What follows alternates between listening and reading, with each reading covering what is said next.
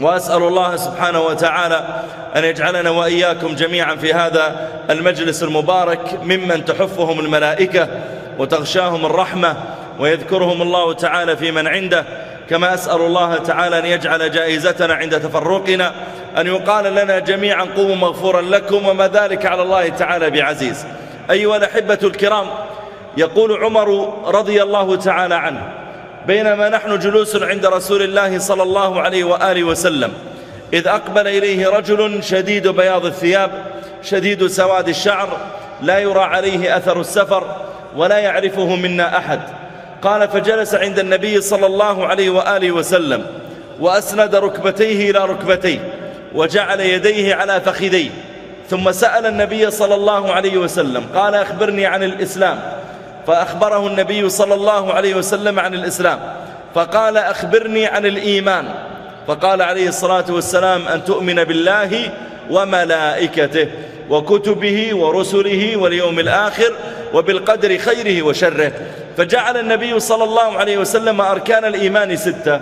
وجعل عليه الصلاة والسلام ثانيها الإيمان بالملائكة. علاقة الإنسان بالملائكة علاقة قديمة. بدأت قبل أن يخلق الله تعالى أبانا آدم عليه السلام. يقول الله جل وعلا وإذ قال ربك للملائكة لم يقل ربنا جل وعلا للجن مع أن الجن كانوا موجودين منذ ذلك الحين. ولم يقل الله تعالى هذا للعرش أو للوح المحفوظ أو لمن كان في الجنة من نعيمها وإنما تحدث الله تعالى مع الملائكة. لأن الله تعالى يعلم أن علاقة الملائكة ستبقى معنا. فالملائكة الآن يحفوننا كما أخبر النبي صلى الله عليه وسلم. ما اجتمع قوم في بيت من بيوت الله يتلون كتاب الله ويتدارسونه بينهم إلا نزلت عليهم السكينة وغشيتهم الرحمة وحفتهم الملائكة. الملائكة يحضرون معنا صلاة الفجر ويحضرون معنا صلاة العصر. وقال عليه الصلاة والسلام في قول الله تعالى إن قرآن الفجر كان مشهودا يعني تشهده الملائكة. فإنه يصلي معنا. قال يتعاقبون فيكم ملائكة بالليل وملائكة بالنهار. ملائكة النهار يصعدون منا عند صلاة الفجر وملائكة الليل ينزلون إلينا عند صلاة العصر. فينزلون عند العصر ويصعدون عند الفجر وينزل الطرف الآخر من الملائكة الفجر ويصعدون العصر. فإذا صعد الملائكة الأولون سألهم الله كيف تركتم عبادي؟ فيقولون جئناهم وهم يصلون. يعني صلاة العصر وفارقناهم وهم يصلون. يعني صلاة الفجر. فإذا جاء المجموعة الأخرى من الملائكة سألهم الله كيف تركتم عبادي؟ فيقولون جئناهم وهم يصلون. صلاة الفجر وتركناهم وهم يصلون صلاة العصر. علم الله تعالى أن الملائكة ستكون علاقتهم قوية بالبشر. في صلاتهم في سفرهم في نومهم في الوحي إليهم في شهود مجالسهم فبين فأمر فأخبر الله الملائكة قبل أن يخلق آدم أنه سيخلق آدم وسيكون هناك بشر. فاستعدوا أيها الملائكة لإقامة علاقة جديدة بمخلوق جديد. فقال جل وعلا وإذ قال ربك للملائكة إني جاعل في الأرض خليفة. فإذا الملائكة يتبادر إلى أذهانهم الخلفاء الذين كانوا في الأرض من قبل وذلك أن الأرض سكنها قبلنا الجن. فلما سكن الجن الأرض سفكوا الدماء وأفسدوا فيها وأهلكوا الحرث والنسل فبعث الله تعالى إليهم الملائكة وجلتهم من الأرض فرقتهم وصاروا يعيشون في أماكن مهجورة من الأرض. لا يعيشون في الأماكن التي فيها الزروع وفيها عمارة الأرض وإنما في الأماكن المهجورة. قال ابن كثير نفتهم إلى جزائر البحر جزر في البحر لا يسكنها أحد.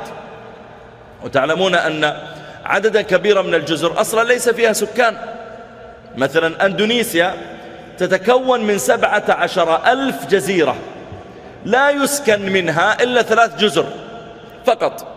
وجزر قليلة مسكونة بأعداد قليلة. أما أكثر الجزر فغير مسكونة أصلا. فالملائكة نفت الجن إلى الأماكن التي لا يأهلها البشر إلى جزائر البحر. فقال الله تعالى للملائكة إني جاعل في الأرض خليفة. قالوا أتجعل فيها؟ من يفسد فيها ويسفك الدماء؟ ونحن نسبح بحمدك ونقدس لك. يعني إذا كان مقصودك يا ربي وحكمتك من خلق البشر أن يكون هناك مخلوقات تسبح بحمدك وتقدسك فنحن نقوم بذلك. لكن الله تعالى جل وعلا له من العلم والحكمة ما لا تعلمه الملائكة. قال إني أعلم ما لا تعلمون. ثم خلق الله تعالى آدم بشرا سويا وبدأت علاقة الملائكة مباشرة. أول ما نفخ الله تعالى الروح في آدم أمر الله تعالى الملائكة أن تسجد له. فبدأت العلاقة ما بين البشر وبين الملائكة. ثم بعث الله تعالى الرسل إلى الناس وصارت الملائكة هي الوسيلة ما بين ربنا جل وعلا وما بين هؤلاء الرسل. تعالوا نتكلم عن هذا الخلق عن هؤلاء الملائكة. كيف خلقوا؟ ومتى خلقوا؟ وما أعدادهم؟ وما أسماؤهم؟ وأيهما أفضل الملائكة أم الصالحون من البشر؟ وما حال الملائكة في آخر الزمان؟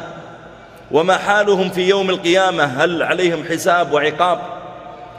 وما أحجام الملائكة ما عظم خلقهم؟ وهل الملائكة كلهم لهم شكل واحد أم يختلف بعضهم عن بعض؟ تعالوا نتحدث عن هذا العالم الذي تحدث النبي عليه الصلاة والسلام عنه وذكره الله تعالى مرارا في القرآن.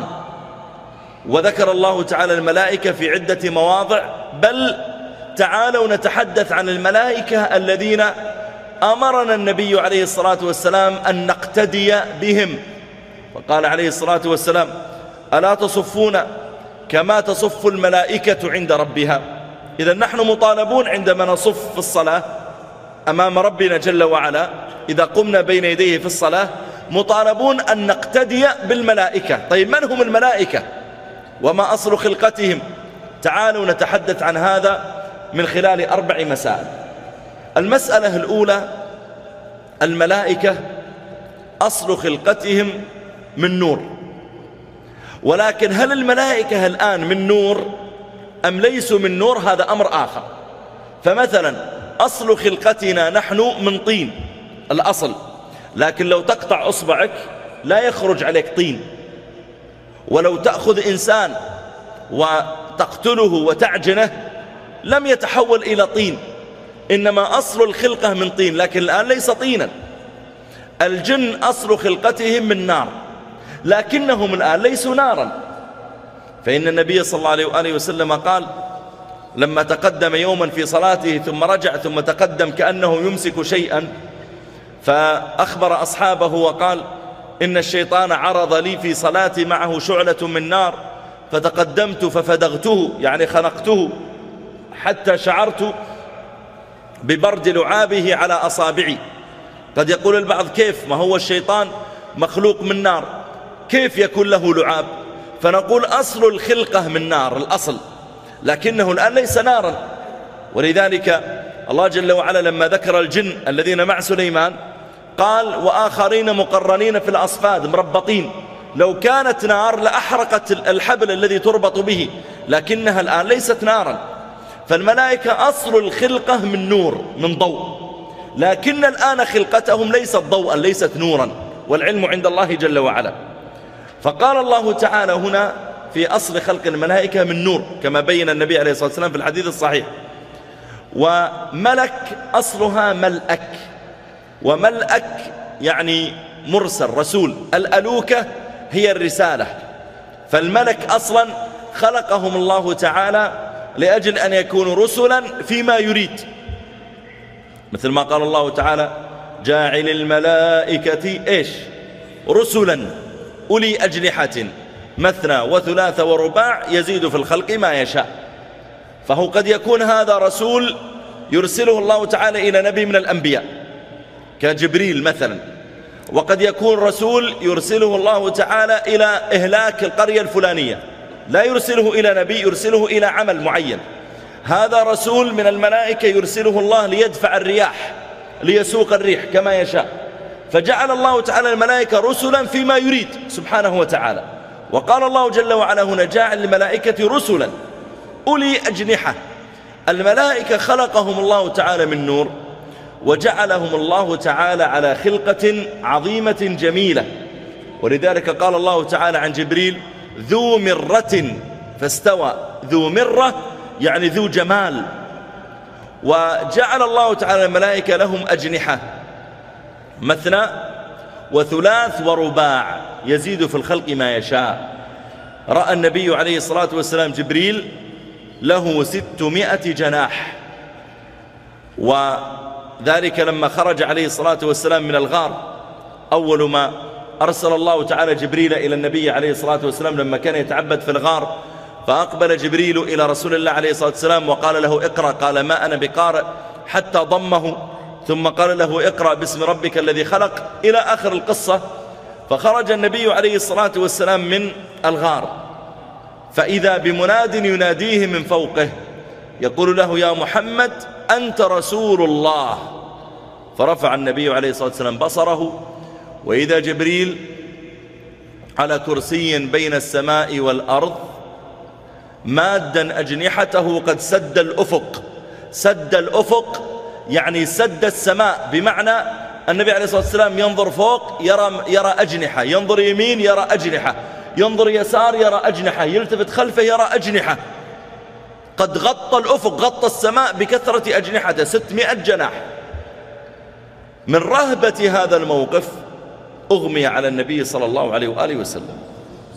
جناح من هذه الأجنحة لما أمر الله تعالى جبريل أن يهلك قرى قوم لوط عليه السلام أدخل جبريل جناحا منها تحت قراهم ثم رفعها وخفضها فجعلنا عليها سافلها. ولهذا خلق الملائكة عظيم.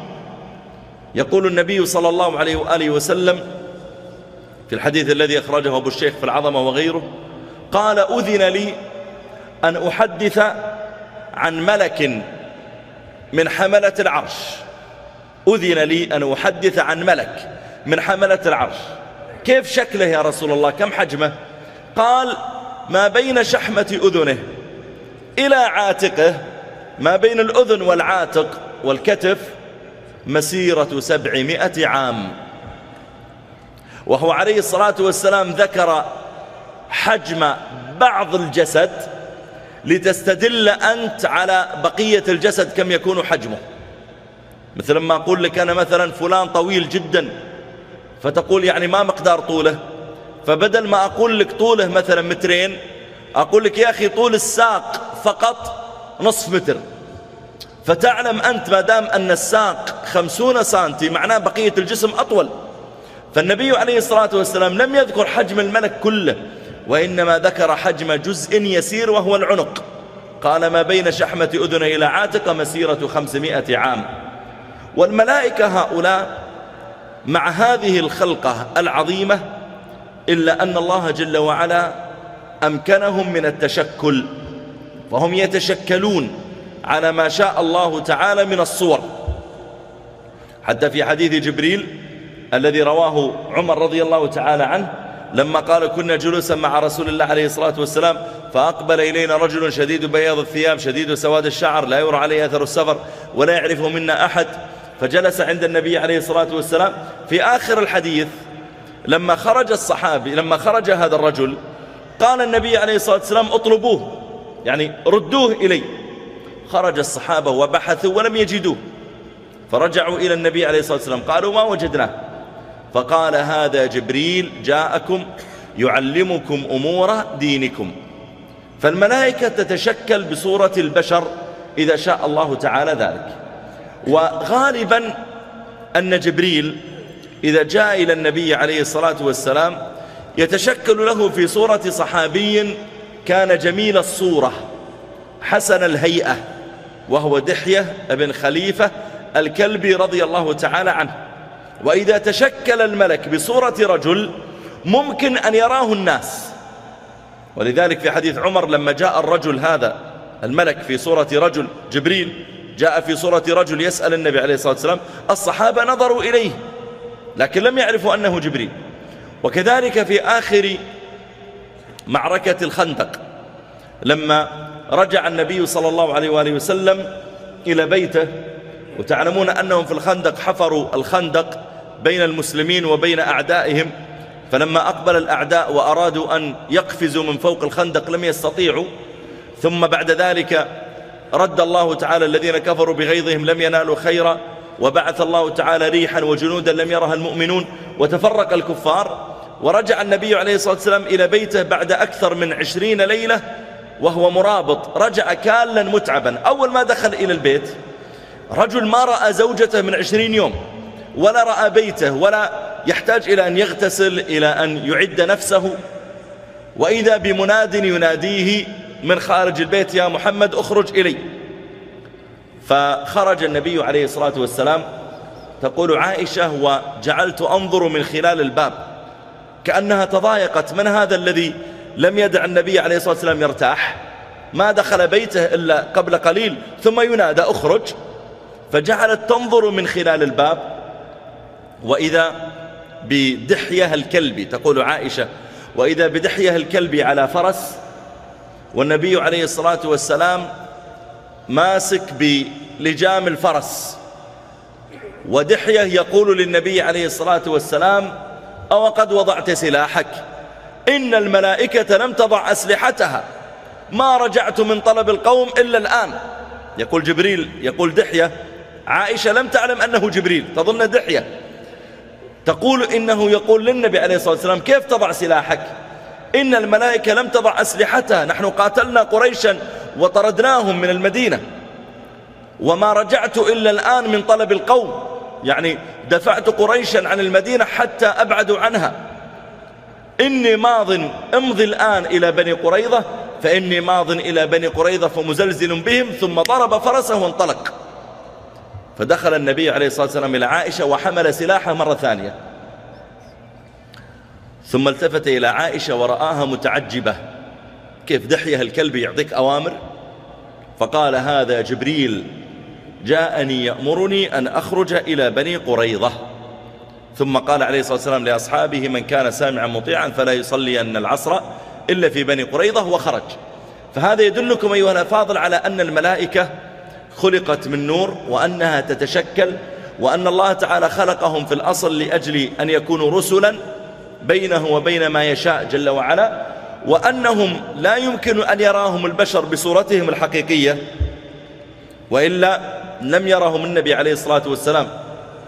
بالصورة الحقيقية إلا مرتين رأى جبريل. المرة الأولى لما خرج من الغار كما تقدم والمرة الثانية لما رآه في السماء. ولقد رآه نزلة أخرى عند سدرة المنتهى. لكن الناس العاديون لا يمكن أن يروا الملائكة على صورهم الحقيقية إنما يرونهم إذا تشكلوا. إذا تشكلوا. السؤال هل يمكن للناس العاديين أن يروا الملائكة؟ جاء في النصوص ما يدل على هذا. لما كانوا في معركة بدر وبعث الله تعالى الملائكة يساعدون المسلمين. فقال الله جل وعلا إذ تستغيثون ربكم فاستجاب لكم أني ممدكم بألف من الملائكة وفي آية بثلاثة آلاف من الملائكة وفي آية بخمسة آلاف من الملائكة. ونزل الملائكة من السماء يقاتلون مع المسلمين. لما أسر العباس بن عبد المطلب لما أسر العباس بن عبد المطلب وجيء به مأسورا إلى النبي عليه الصلاة والسلام كان النظام الذي وضعه النبي عليه الصلاة والسلام أن من أسر أسيرا فله كذا ومن قتل قتيلا فله سلبه لما واحد مسلم يقتل كافر ويكون هالكافر معه مال معه سلاح سيف له قيمة فإن المسلم الذي قتله يأخذ هذا. فجاء واحد من الصحابة إلى النبي عليه الصلاة والسلام قال أنا أسرته. أنا اللي أسرت العباس. فنظر العباس إليه وكان العباس في ذلك الحين لم يسلم وقيل كان مسلما يخفي إسلامه فجاء مع المشركين. فنظر العباس إليه ثم قال ما هذا أسرني؟ إنما أسرني رجال عليهم ثياب بيض لا أراهم ها هنا. فالعباس رأى من أسروه وهم ملائكة. فقال النبي عليه الصلاة والسلام للصحابي لقد أيدك الله تعالى بملك من السماء الرابعة. فدل هذا على أن الناس العاديون قد يرون الملائكة.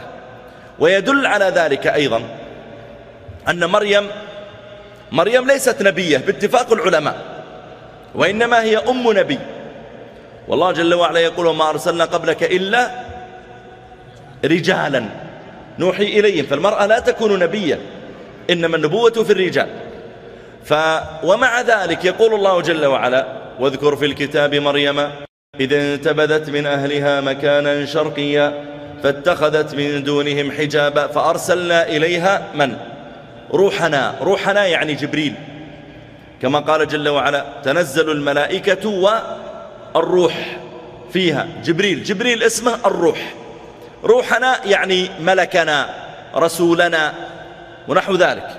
وكما قال جل وعلا حتى إذا جاء أحدهم الموت توفته رسلنا وهم لا يفرطون. وقال هنا فأرسلنا إليها روحنا فتمثل لها إيش؟ بشرا سويا بشرا كاملا. ليس بشرا ناقص يد ولا ناقص رجل لا بشرا كاملا بشرا سويا ورأت, ال... ورأت مريم رأت هذا الملك وقد تمثل. ومريم ليست نبية بالاتفاق. فدل هذا أيها الأفاضل على أن الناس العاديون قد يرون الملائكة إذا تشكلوا. يدل عليه الآية فتمثل لها بشرا سويا. قالت إني أعوذ بالرحمن منك إن كنت تقيا. قال إنما أنا رسول ربك. فعلمت مريم عند ذلك أن هذا أن هذا رسول. وكذلك ممن رأى الملائكة زوجة إبراهيم عليه السلام. يقول الله تعالى هل أتاك حديث ضيف إبراهيم المكرمين؟ ملائكة جاءه ثلاثة جبريل وميكائيل وإسرافيل. إذ دخلوا عليه فقالوا سلاما. قال سلام. فما لبث أن جاء بعجل سمين. وفي آية أخرى بعجل حنيذ. فلما رأى أيديهم لا تصل إليه نكرهم. إبراهيم عليه السلام رجل كبير في السن وزوجته سارة كبيرة في السن ولم يرزق بأولاد.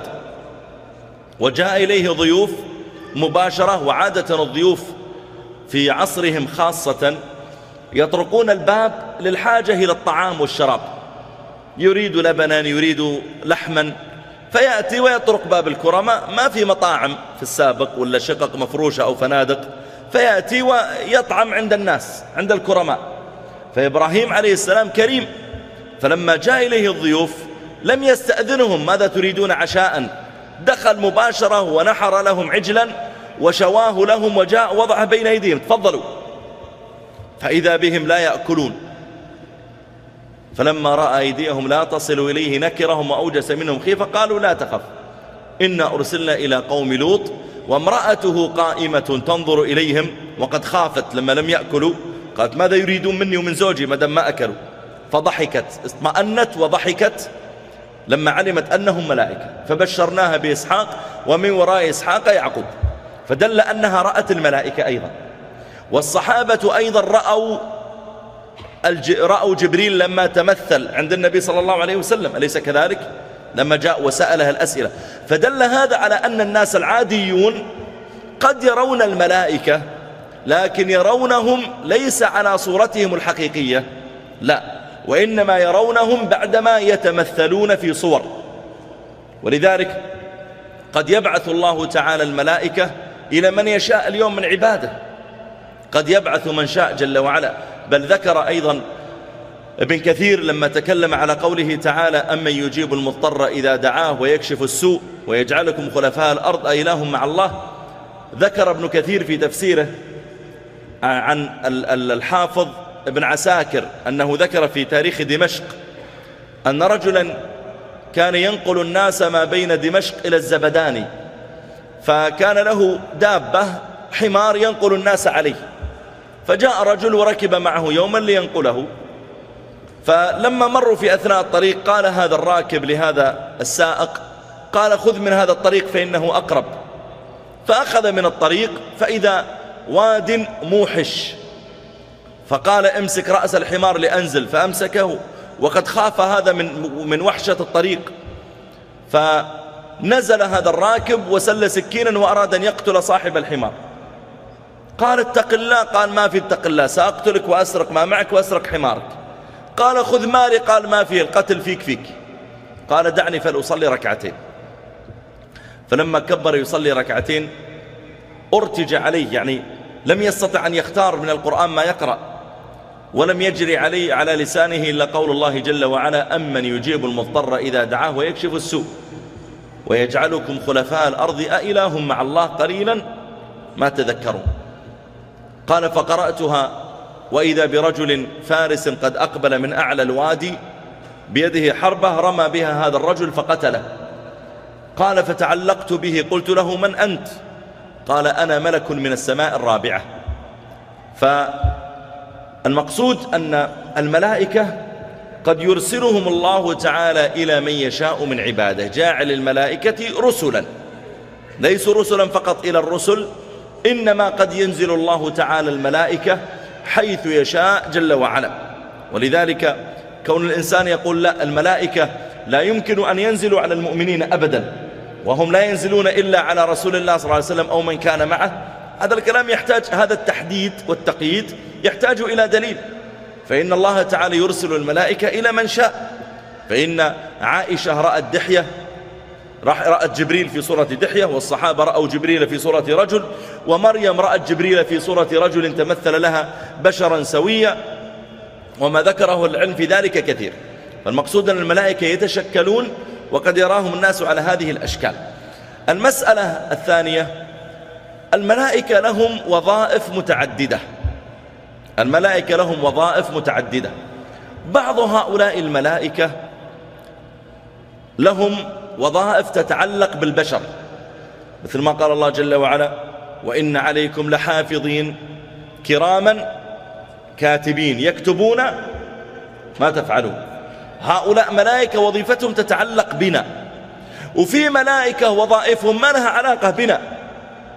مثلا يقول الله جل وعلا الذين يحملون العرش ومن حوله يسبحون بحمد ربهم. هؤلاء يسبحون يحملون عرش الله ويسبحون لله. ليس فعلهم متعلقا بنا. إلا أن الله تعالى جعلهم يستغفرون للذين آمنوا. وهناك ملائكة جعلهم الله تعالى خلقهم للعبادة. في حديث أبي ذر في السنن يقول النبي عليه الصلاة والسلام أطت السماء وحق لها أن تأط يعني ثقلت.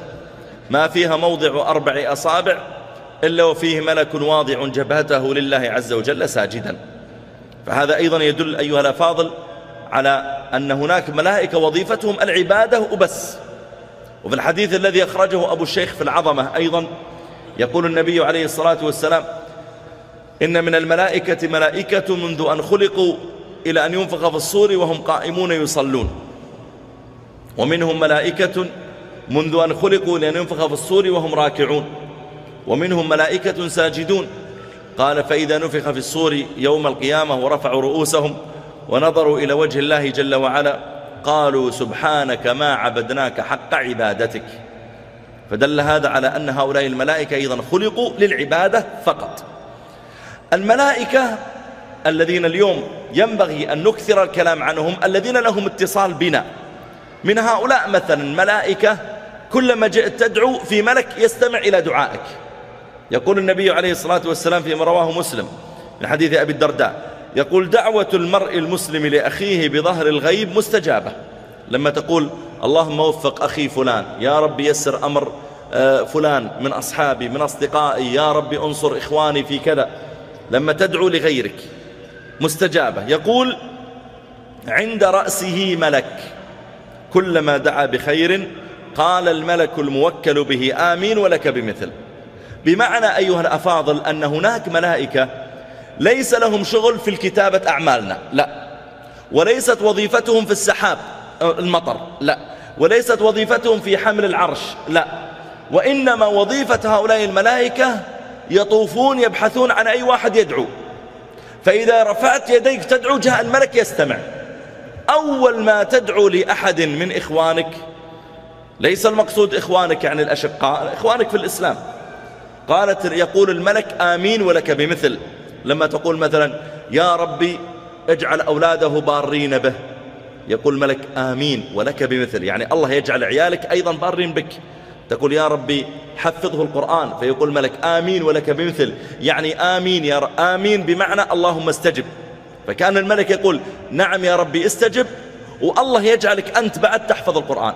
لما تقول يا ربي سدد دينه يقول الملك آمين ولك بمثل والله يسدد دينك أنت بعد. ها؟ هؤلاء ملائكة وظيفتهم كذا. يأتي عند رأس الداعي أول ما تدعو لغيرك يقول آمين ولك بمثل. ولذلك إذا أردت أن يفرج الله تعالى همك وأن يصلح ذريتك وأن يوسع عليك وأن يكفيك الشر أكثر الدعاء لإخوانك. فإذا دعوت لهم قالت الملائكة آمين ولك بمثل. فصرت, تد فصرت تدعو ويؤمن على دعائك الملائكة. الملائكة أيضا من وظائفهم متعلقة بنا أنه في كل جمعة في كل جمعة هناك ملائكة يجلسون عند الأبواب. في صحيح البخاري يقول عليه الصلاة والسلام إذا كان يوم الجمعة وقفت الملائكة على باب المسجد يكتبون الأول فالأول فإذا خرج الإمام طووا صحفهم وجلسوا يستمعون الذكر. في ملائكة في كل جمعة يجلسون عند الأبواب. دخلت أنت الساعة تسع كتبوا مثلا فلان بن فلان. نعم الصف في, في أعلى الصفحة مثلا. وبعدين واحد جاء تسع وخمس دقائق كتبوا بعدين فلان. جاء واحد بعده بعدين فلان بعدين فلان. حتى يقترب مثلا صعود الإمام. تقترب مثلا الساعة 12 12 وربع 12 ونصف. فإذا صعد الإمام قال السلام عليكم ورحمة الله وبركاته خلاص المتأخرون لا يستحقون أن يكتبوا في الصحف. تطوي الملائكة الصحف وتجلس. يلا اللي يدخل بعدها هذا اسمه غير مسجل في صحف الملائكة. والحديث رواه البخاري ومسلم. وهذا أيها الأكارم يدلنا على أهمية التبكير لصلاة الجمعة. اجعل اسمك يا أخي أول واحد في صحف الملائكة. ما الذي يمنع؟ اجعل اسمك يكون من الأوائل في صحف الملائكة لا يكون من الأواخر. وكذلك الملائكة في ملائكة وظيفتهم أنهم يبلغون سيدنا رسول الله صلى الله عليه وسلم السلام منا. يقول النبي صلى الله عليه وسلم فيما رواه النسائي إن لله ملائكة سياحين في الأرض. سياحين يعني يطوفون في الأرض كلها. سياحين في الأرض. ماذا يفعلون؟ قال يبلغوني عن أمتي السلام. ما واحد يقول اللهم صل وسلم على رسول الله. مباشرة الملك يذهب. يا رسول الله يسلم عليك فلان. عمر رضي الله تعالى عنه لما رأى رجلين عند قبر النبي صلى الله عليه وسلم ورأى رجلا يقول يا رسول الله السلام عليك السلام عليك ويسلم عليك فلان ويسلم عليك فلان. قال له عمر يا رجل ويحك والله ما سلامك وسلام رجل في العراق إلا سواء. يقول أصلا لو واحد في العراق يقول اللهم صل وسلم على رسول الله هو مثلك لما تكون عند القبر لأن في ملائكة تبلغ أصلا يبلغون عن أمتي السلام. وكذلك من الملائكة ملائكة وظيفتهم حفظ الإنسان عند نومه. يقول النبي صلى الله عليه وآله وسلم بل يقول الله جل وعلا يقول ويرسل عليكم حفظة ويقول إن عليكم لحافظين يحفظون الإنسان عند نومه من أن يصيبه أذى. ولذلك تجد الإنسان يبيت في البر في الصحراء ومع ذلك ما يستيقظ ويجد مثلا حشرات داخلة في الأذن ولا داخلة في الأنف مع أنك لا تستطيع أن تغلق أذنك وأنفك في البر ولا في غير البر أيضا. لكن الله تعالى يحفظك. هذا من وظائف الملائكة. من وظائف الملائكة إنزال سوق السحاب وإنزال المطر. ولما قال الله جل وعلا عن المطر وما ننزله إلا بقدر معلوم. يقول حافظ الحكمي في معارج القبور شرح سلم الوصول يقول في قوله تعالى إلا بقدر بقدر يقول إن كل قطرة تنزل من السماء مطر ينزل معها ملك يسوقها حتى يضعها في مكانها الذي كتبه الله لها. الله مقدر أن هالقطرة تنزل هنا وهالقطرة تنزل جنبها وهالقطرة تنزل على على شجرة وهذه كل وحدة مقدر فينزل معها ملك يضعها في موضعها الذي كتبه الله تعالى لها. الملائكة لهم وظائف متعددة جدا. منهم ملائكة كما ذكرت يحملون العرش منهم ملائكة آه، يقاتلون مع المؤمنين إذا شاء الله جل وعلا ذلك. وملائكة لهم وظائف لا يحصيها إلا الله سبحانه وتعالى. المسألة الثالثة الملائكة نؤمن بكثرة أعدادهم ونؤمن تحديدا بمن ذكر الله تعالى اسمه لنا. ولقد ذكر الله تعالى أسماء عدد من هؤلاء وذكرهم النبي عليه الصلاة والسلام في السنة.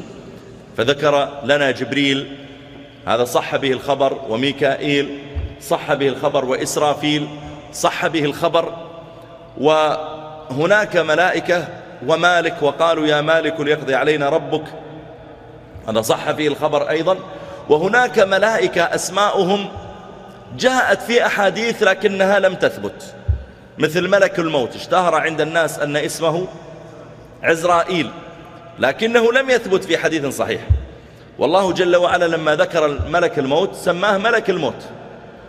قل يتوفاكم ملك الموت الذي وكل بكم. ما قال يتوفاكم عزرائيل؟ وقال توفته رسلنا وهم لا يفرطون ولم يقل عزرائيل ومن معه. فدل هذا على أنه لم يثبت. وكذلك ما جاء ما اشتهر عند الناس في أن ملكي القبر اسمهما إيش؟ منكر ونكير. هذا أيضا لم يثبت. جاء في حديث سنن البيهقي لكن الحديث فيه ضعف. وعلى هذا يقول النبي صلى الله عليه وآله وسلم فيأتيه ملكان فيقعدان فيقولان له من ربك؟ ما دينك؟ من نبيك؟ ولم يقل عليه الصلاة والسلام يأتيه منكر ونكير. وإنما جعلها عليه الصلاة والسلام عامة. فنحن نؤمن بمن ذكره الله تعالى باسمه ومن لم يذكر اسمه نؤمن به أيضا. وهم لهم أعداد كبيرة جدا لا يحصيها إلا الله. يقول النبي صلى الله عليه وآله وسلم في الحديث الذي عند الترمذي يقول أول ما خلق الله تعالى الخلق جعلهم عشرة أجزاء. فجعل تسعة أجزاء الملائكة وجزءا سائر الخلق. جعل تسعة أجزاء والحديث صحيح. جعل تسعة أجزاء لما خلق الله الخلق قسمهم عشرة أجزاء. فجعل تسعة أجزاء منهم ملائكة وجزءا واحدا بقية الخلق. ثم قال وقسم هذا الجزء الذي بقي عشرة أجزاء. فجعل عشرة أجزاء الجن وجزءا بقية الخلق. ثم هذا الجزء قسمه الله تعالى عشرة أجزاء. فجعل جزءا البشر وجعل البقية لبقية الخلق الحشرات والحيوانات. ثم هذا الجزء الذي البشر قسمه الله عشرة أجزاء. فجعل تسعة أجزاء يأجوج ماجوز وجعل جأجوج وجعل جزءا بقية الخلق بقية البشر. فدل بداية الحديث على أن الحديث حسن وبعض أهل العلم ضعفه دل على أن الملائكة عددهم كبير جدا. ويقول الله ويقول النبي عليه الصلاة والسلام في بيان كثرة الملائكة يقول البيت المعمور في السماء يدخله كل يوم سبعون ألف ملك فيصلون ثم لا يعودون إليه آخر ما عليهم. ويقول الله جل وعلا وما يعلم جنود ربك إلا هو. ويقول الله سبحانه وتعالى آه وجاء الملائكة وجاءت وجاء ربك والملائكة صفا صفا وجيء يومئذ بجهنم. قالوا يجاء بجهنم لها سبعون ألف زمام. الزمام هو المكان الذي تحمل منه. القدر له زمامان يحمل بهما. أو إذا كان قدر ثقيل يجعلون له أربعة حتى يحملها أربعة. والقدر الخفيف يجعلون له فقط اثنان. فالنار عافانا الله وإياكم لها سبعون ألف زمام. مع كل زمام سبعون ألف ملك يجرونها. هذا فقط الذين يجرون النار يوم القيامة. إذا كم عدد الذين يكونون في غير ذلك من, من, من المواضع؟ بلا شك أن عددهم يقول الله جل وعلا وما يعلم جنود ربك إلا هو. هذا يدلك على على كثرتهم. ومما يدل على كثرتهم أيضا أن الله جل وعلا لما ذكر الآخرة قال سبحانه وتعالى والملائكة يدخلون عليهم من كل باب. سلام عليكم بما صبرتم فنعم عقب الدار. قالوا هذا يدل على كثرة الملائكة لأنهم يخالطون أهل الجنة. وعلى هذا تأتي مسألة أيهما أفضل؟ الصالحون من البشر أم الأفضل الملائكة؟ يعني لو إنسان مثلا يتعبد ويصلي ويصوم ويقوم الليل ويبكي ويقرأ القرآن وعنده أعمال صالحة أيهما أفضل هذا الإنسان الذي استطاع أن يغض بصره وأن يحفظ فرجه وأن يكف يده عن المال الحرام؟ أم الأفضل الإنسان الآخر؟ أم الأفضل الملك الذي لم يجعل الله تعالى له شهوة أصلا أيهما أفضل عند الله؟ أنا أعطيكم مثالا. أو, أو أعطيكم قولا لبعض أهل العلم. لو قال قائل الملائكة أفضل قلت ليش؟ قال لأن الملائكة لا تكذب الملائكة لا تزني الملائكة لا تسرق الملائكة لا تسب لا تلعن لا تحقد. أقول لك صحيح لكن الملائكة أصلا فطرها الله على عدم ذلك. مثال. لو أني دخلت بيتك وجئتني أنت مثلا بولدك عمره سنة جئته يا الله يمشي. ها ووقفته بين يدي وقلت يا شيخ والله ولدي هذا من الصالحين. كيف هذا عمره السنة؟ كيف من الصالحين؟ فقلت صدق والله عمره ما كذب عمره ما زنى عمره ما شرب خمر عمره ما سرق. هل يقبل منك هذا المدح للولد؟ لا يقبل لأن الولد أصلا لو أراد يزني ما يقدر لأنه لا يمكن من ذلك عمر السنة ما عنده شهوة. لو أراد يسرق لا يمكن من ذلك ما عنده قدرة.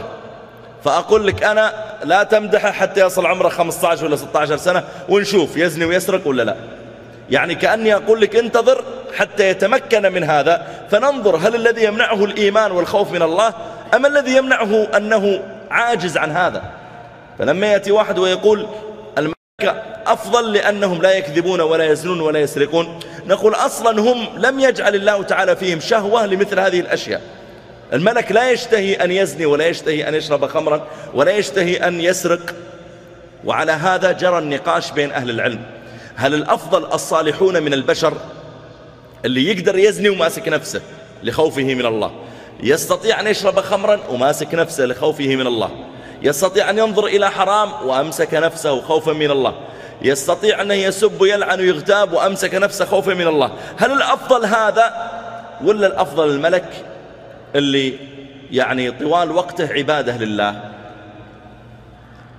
هذا فيه قولان مشهوران لأهل العلم والذي يظهر ما ذكره الإمام الطحاوي وغيره وابن أبي العز في شرحه أيضا للطحاوية ذكر قال إن الملائكة أفضل من البشر في الدنيا لكن البشر يفضلونهم يوم القيامة لأن الملائكة يوم القيامة يتحولون إلى خدم للبشر إلى خدم للبشر في الجنة. ولذلك قال الله تعالى آه، والملائكة يدخلون عليهم من كل باب يعني يخدمونهم وجاء في الحديث أيضا آه، أن آخر من يدخل الجنة رجل إذا دخل الجنة ظن أنها امتلأت. فيقول يا ربي تدخلني بعدما أخذ نزل الناس منازلهم وأخذوا أخذاتهم. فيقول الله تعالى أترضى أن أعطيك مثل ملك أعظم ملك من ملوك الدنيا؟ فيقول رضيت يا ربي. فيقول الله هذا لك ومثله معه ومثله معه ومثله معه ومثله معه ومثله معه. خمس مرات. فيقول رضيت ربي. فيقول هذا لك وعشرة أمثالك. وعشرة أمثاله. فيقول رضيت ربي.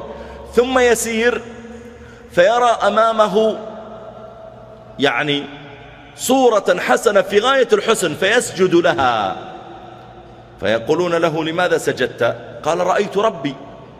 فيقولون لا هذا ملك من الملائكة يخدمك. فدل هذا على أن الملائكة في الجنة يكونون يعني في خدمة المؤمنين. في الجنة. وبعض أهل العلم ذكر أن الذين يخدموا المؤمنين هم الولدان وأن الملائكة هم مشرفون على ذلك. المسألة فيها كلام طويل. لكن المقصود أن الملائكة يكونون يعني تحت إمرة المؤمنين في الجنة سواء خدمه بنفسه أو أمر من يخدمه. آه من الملائكة الذين لم نذكر أسماءهم هاروت وماروت. فقال الله جل وعلا وما كفر سليمان ولكن الشياطين كفروا يعلمون الناس السحر وما أنزل على الملكين ببابل هاروت وماروت. فدل هذا على أن هؤلاء أيضا من الملائكة. جاء انتشر عند الناس اسم رضوان. واعمل لدار غدا رضوان خازنها والجار أحمد والرحمن زاكيها قصورها ذهب والمسك طينتها والزعفران حشيش نابت. في هذه جاءت أشعار عن الشافعي وغيره لكن لم يثبت أن رضوان هو خازن الجنة. جاء أيضا رقيب وعتيد قالوا إن في ملك عن يمين اسمه رقيب وملك على كتفك الأيسر اسمه عتيد. يكتبون الخير والشر. لم يثبت أيضا مثل هذه الأسماء. وإنما هو وصف للملائكة الذين يكونون يوم القيامة يكونون يعني يكتبون أعمال العباد عند الله جل وعلا. آه، الملائكة تشكلوا بالمناسبة لعدة أشخاص. منهم أيضا الرجل الذي قتل 99 نفسا. تعلمون أن يقول عليه الصلاة والسلام إن رجلا قتل 99 نفسا ثم حدثته نفسه بالتوبة فسأل عن أعلم أهل الأرض فدل على رجل عابد. رجل ما هو طالب علم لكن عابد. فجاء هذا الرجل القاتل اللي قتل 99 نفس جاء وقف أمام هذا الرجل العابد. الرجل انتهى من صلاته ونظر ها ماذا تريد؟ ظنه بيقول له أريد أني أصلي ولا أريد أني أصوم ولا بتصدق؟ فقال له أنا قتلت 99 نفس. هل لي من توبة؟ هل عابد هذا ربما لو يطأ بقدمه على نملة صام شهرين متتابعين من من شدة خوفه من من قتلها. وأنت قاتل لك 99 نفس؟ كم يتمت من أطفال ورملت من نساء؟ قال مالك توبة مالك توبة. مالي توبة أبد؟ قال لا ويطلع السكين ويقتله. ثم ذهب فحدثته نفسه بالتوبة فدل على رجل عالم. فجاء عند هذا العالم وسأله هل لي من توبة؟ قتلت مئة. قال نعم من يحول بينك وبين التوبة؟ أنا ما أقدر أقفل الباب عنك لكن أنت في أرض سوء. اذهب إلى أرض طيبة الأرض الفلانية في ناس يعبدون الله أعبد الله معهم. غير البيئة. لما كيف عرف هذا الرجل العالم أن هذا الرجل في أرض سوء؟ لأن الإنسان يا جماعة إذا كان يفعل المعصية مرارا مرارا دل على أن المجتمع كله لا يأمر بالمعروف ولا ينهى عن المنكر. وإلا لو أن في أرض يأمرون بالمعروف ينهون عن المنكر لكان من أول قتل ولا قتلين وقفوا له. لكن لأنه يقتل كما يريد دل أن البلد كله فاسد فيه ظلم وقتل. قال له اطلع من هالبلد واذهب إلى البلد الفلاني في ناس يعبدون الله وعبد الله معهم. فمضى ثم مات في وسط الطريق فنزلت ملائكة الرحمة وملائكة العذاب فبعث الله ملكا ليحكم بينهم من يأخذه حتى قربه الله تعالى الأرض الطيبة وأخذته ملائكة الرحمة. هذا دل أيضا على علاقة الملائكة بهؤلاء التائبين وأحاديث كثيرة تدل على أن الملائكة يحضرون عند المؤمنين. المسألة الأخيرة ما هو الواجب علينا تجاه هؤلاء الملائكة؟ ما الواجب علينا نحن تجاه الملائكة؟ بين النبي صلى الله عليه وآله وسلم الأدب مع الملائكة. فقال عليه الصلاة والسلام في الحديث الصحيح ألا تصفون كما تصف الملائكة؟ وقال آه، من أكل ثوما أو بصلا فلا يقربن مسجدنا. فإن الملائكة تتأذى ما يتأذى منه المصلون وكان عليه الصلاة والسلام يعرف بريح الطيب إذا أقبل. يعني الصحابة واقفون لما يشمون رائحة طيبة يبدون يتلفتون. أكيد النبي صلى الله عليه وسلم قريب. أي والله هذا هو. ما دام شمينا طيب معناه أنه قريب منا. وكان عليه الصلاة والسلام يقول حبب إلي من دنياكم إيش؟ الطيب والنساء. وجعلت قرة عيني في الصلاة. الذي يريد الملائكة دائما قريبة منه يعتني بالرائحة الطيبة. اللي دائما إذا ولذلك كان عليه الصلاة والسلام يتسوك بالسواك يطيب رائحة فمه. ويقول إذا قام العبد يصلي واستاك جاء الملك يستمع إليه. فإذا كانت رائحة فمك طيبة جعل الملك يقترب يقترب حتى يضع الملك فمه على فمك. فما يخرج منك حرف إلا وقع في جوف الملك. ولذلك عنايتك برائحتك. واحد يعتني ألا يكون من, من فمه رائحة لا يكون من إبطيه رائحة لا يكون عنده رائحة عرق. يعتني برائحته يجعل الملائكة قريبة منك. لقوله عليه الصلاة والسلام إن الملائكة تتأذى مما يتأذى منه بنو آدم. وفي رواية المصلون. فإذا كان الناس يتأذون من رائحة السيئة اعلم أن الملائكة تتأذى وتبتعد عنك. إذا أردت الملائكة قريبة منك دائما اجعل رائحتك رائحة طيبة. هذا من واجبنا نحو الملائكة. من واجبنا نحو الملائكة أيضا أن نجعلهم يصحبوننا دائما. يقول النبي صلى الله عليه وسلم لا فيما رواه مسلم لا تصحب الملائكة رفقة فيها كلب ولا جرس. الكلب معروف والجرس كانوا يجعلونه في الدواب. قيل لأجل أن تتبعها بقية الدواب وقيل ليأنس بها الراكب يعني نوع من العزف. حاط مثلا جرس في الناقة حتى تعزف له الجرس يعزف وهو يسمع. فالإنسان الذي يسير بسيارته مثلا ومشغل موسيقى هذا لا تصحبه الملائكة. الرفقة اللي فيها ذكر وخير تصحبه ملائكة. أما اللي فيه موسيقى وعزف وهو ماشي هذا تصحبه الجن والشياطين.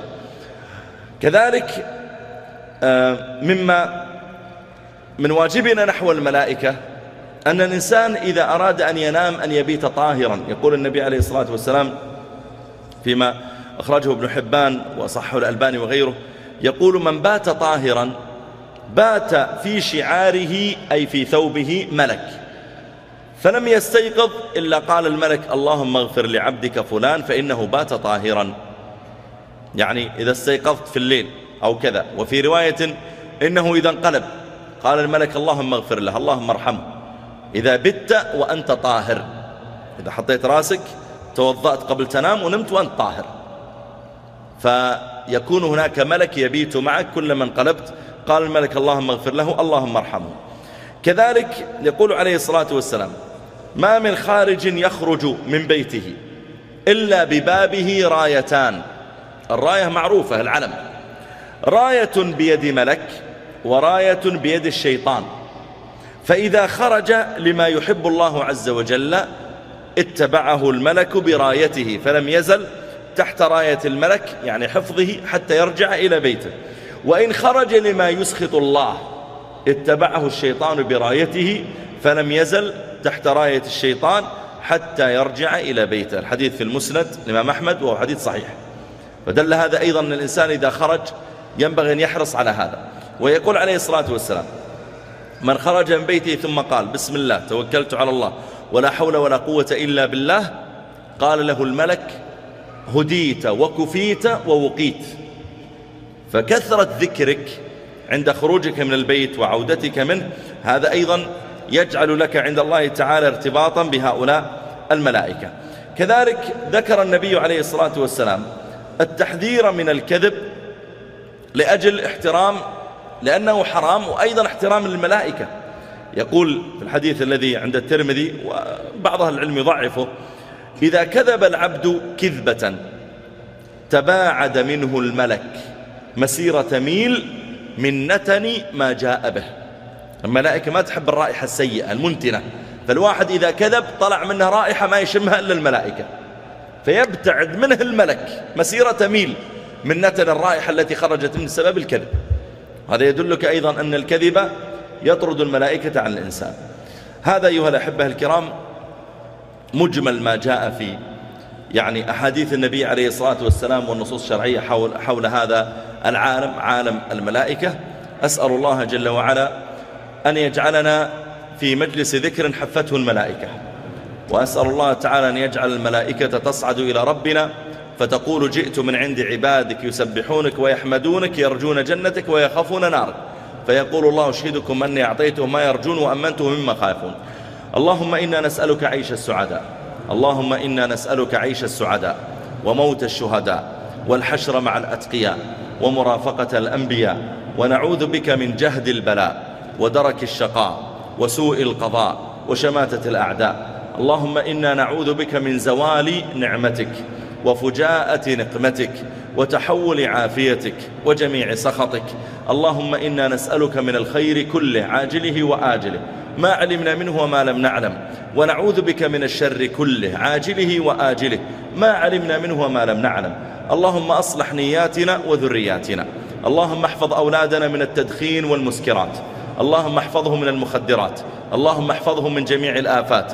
اللهم اجعلهم قرة عين لنا محسنين إلينا بارين بنا يا رب العالمين. اللهم احفظنا واحفظ أبناءنا وذرياتنا من شر الأشرار.